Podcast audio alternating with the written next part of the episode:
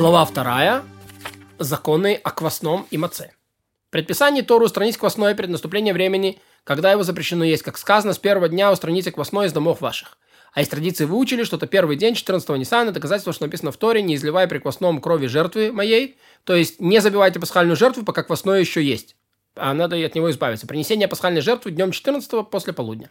А это значит, устранение квасного, в котором сказано Торе, это значит, что надо его устранить в сердце своем и считать его прахом, и считать, что в твоем владении нет никакого квасного, все квасное, которым, что в твоем владении подобно праху, и вещи, которые нет никакой нужды. Мудрецы постановили, что следует искать квасное в тайниках и щелях, проверять, извлекать его во всех владениях. Мудрецы считают также, что следует проверять и устранять квасное с начала ночи на 14 при свете, при свете свечи, поскольку ночью все люди находятся в домах, а свет свечи хорошо помогает проверке. И не устраивают учение в конце дня 13-го Ниссана. И мудрец не должен начинать чтение в это время из опасения, что увлечется и пропустит начало времени проверки квасного. Не проверяют квасное ни при свете луны, ни при свете солнца, ни при свете факела, а лишь при свете свечи. О чем идет речь? О проверке в щелях и тайниках. Но если посмотрели при свете солнца на хорошо освещенной веранде, то этого довольно. А середина двора не требует проверки, поскольку там ходят птицы съедают все квасное, которое нам упадет. В дыре посреди стены между домами разных людей. Первый проверяет до того места, куда его рука добирается, второй до того места, куда его рука добирается, остальное устраняют сердце своем. Дыра в стене между евреем и неевреем вовсе не проверяют, опасаясь, что скажет нееврей, чары он на меня наводит, колдует. Устраняют лишь в сердце своем, а все места, куда не заносят квасное, не нужно проверять. Не нужно проверять щели в доме, нижние, верхние, крышу синей, коровье стоило, птичники, склады соломы, вина, масло, из которых не берут продукты, и склад для крупной рыбы, если только не засильно квасное. Но нужно проверять склады пива, вина, которые пользуются склад для мелкой рыбы, деревянный склад, дровяной склад, склад для рыбы, щели в доме для средней высоте и тому подобное, поскольку, скорее всего, занесли туда квасное. А если знают наверняка, что, что не занесли, не нужно проверять. Когда проверяют погреб, осматривают два внешних ряда бочек, верхний и тот, кто под, который под ним. Не опасается, что крыса занесла квасное туда, куда обычно не заносят квасное. Ведь если мы будем опасаться, что перенесенное квасное из дома в дом, нужно опасаться и того, что его занесли из города в город, и не будет этому конца. Если проверили ночью 14-го Ниссана и оставили 10 хлебов, а нашли 9, то тогда нужно проверить второй раз. И поскольку один из хлебов наверняка уточила крыса э, или мышь.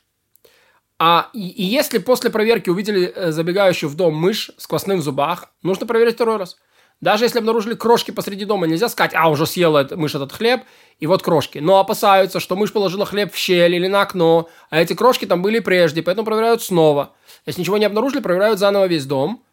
Э, если нашли этот хлеб, который взяла мышь, не нужно проверять далее.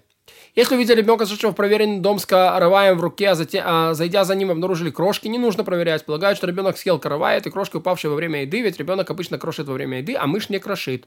И даже если нашли никаких крошек, нужно, даже есть, а если не нашли никаких крошек, нужно проверять дом заново. Если отложили 9 стопок мацы и одну квасного, пришла мышь, которая взяла то ли квасное, то ли мацу, и забежала это в проверенный дом. Следует проверить, поскольку все определенное считается как пилу наполовину. Коля кого кемехцел мехце, поэтому у нас 50% опасения, что она взяла квасное. Предположим, были два, две стопки. Одна квасная, другая маца. И два дома. Один проверенный, другой непроверенный. Пришли две мыши. Первая взяла квасное, вторая мацу. И неизвестно, в какой дом забежала та, которая взяла квасное. И, или же есть два проверенных дома. Одна стопка квасного. Пришла мышь взяла, неизвестно, в какой дом забежала. Или не знают, что забежала в один из них, но зайдя следом, проверив, ничего не нашли. И, и, еще вариант. Было 9 кусков мацы, одна квасного. Отделили от них кусок, но неизвестно, квасной или маца. Прибежала мышь, схватила отделенный кусок и забежала в проверенный дом. Во всех этих случаях не нужно проверять по второму разу. Почему? Потому что здесь нет определенного местоположения каждого из продуктов. Это уже не считается кого. Вот.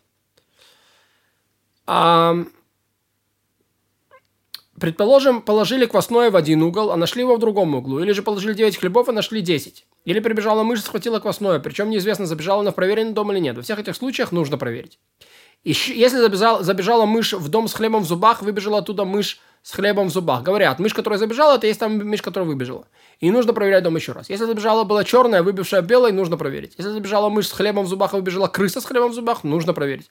Если выбежала мышь, выбеж... выбежала крыса, и во рту у нее мышь и хлеб, не нужно проверять, поскольку это тот же хлеб и та же мышь который был во рту мыши. Если змея заползла в щель с хлебом в пасти, вот, не обязательно при, при, приводить заклинателя, чтобы ее извлечь. Почему? В случае, когда человек а, а, а, отменил владение квасным, он не обязан нести дополнительные расходы, приводя ловца змей, поскольку речь идет о постановлении мудрецов. Если на высокой балке увидели смослину квасного, обязывают хозяина принести лестницу, снять хамец, поскольку оно может упасть с высокой балки. Если же квасное в яме, не обязывают хозяина вытащить, а устраняют его в сердце своем и хватит. Если кусок закваски, предназначен для сидения, обмазанный сверху глиной, одна, она устранена, и разрешено сохранить ее в Песах. Да, кусок э, закваски предназначили э, для сидения, чтобы сидеть на этом, и помазали глиной. Тесто в щелях катки, если там есть маслину в одном месте, обязан уничтожить. Коль скоро есть меньше, чем маслину, и сделано это, чтобы укрепить обломки кадки или залепить отверстие, считается устраненным по своей малости. Если сделано для, не для этого, обязан уничтожить его. Когда в разных местах есть два кусочка квасного размером с пол маслины, каждая ниточка теста между ними смотрят, если взять ниточку, кусочек и кусочки вытащиться с ней, обязан уничтожить все. Если не вытащится, то не, не обязан уничтожить.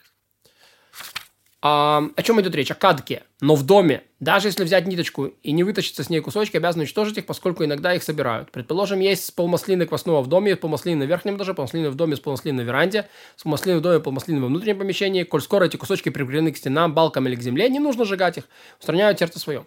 Если арендует дом 14-го Ниссана по умолчанию, считается, что дом проверен.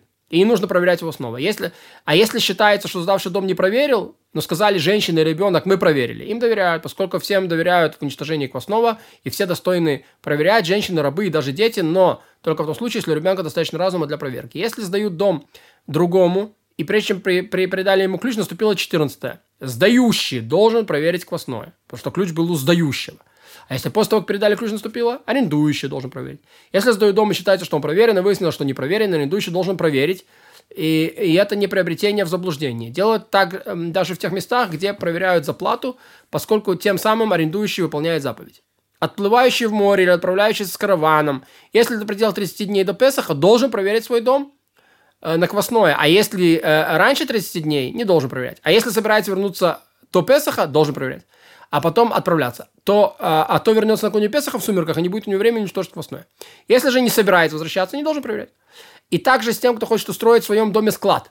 Если в это предел 30 дней до Песаха следует проверить, а затем носить туда товары. Если раньше за 30 дней намеревается освободить его до Песаха, должен проверить, а затем устроить склад. Если же не собирается освобождать его до Песаха, не нужно проверять.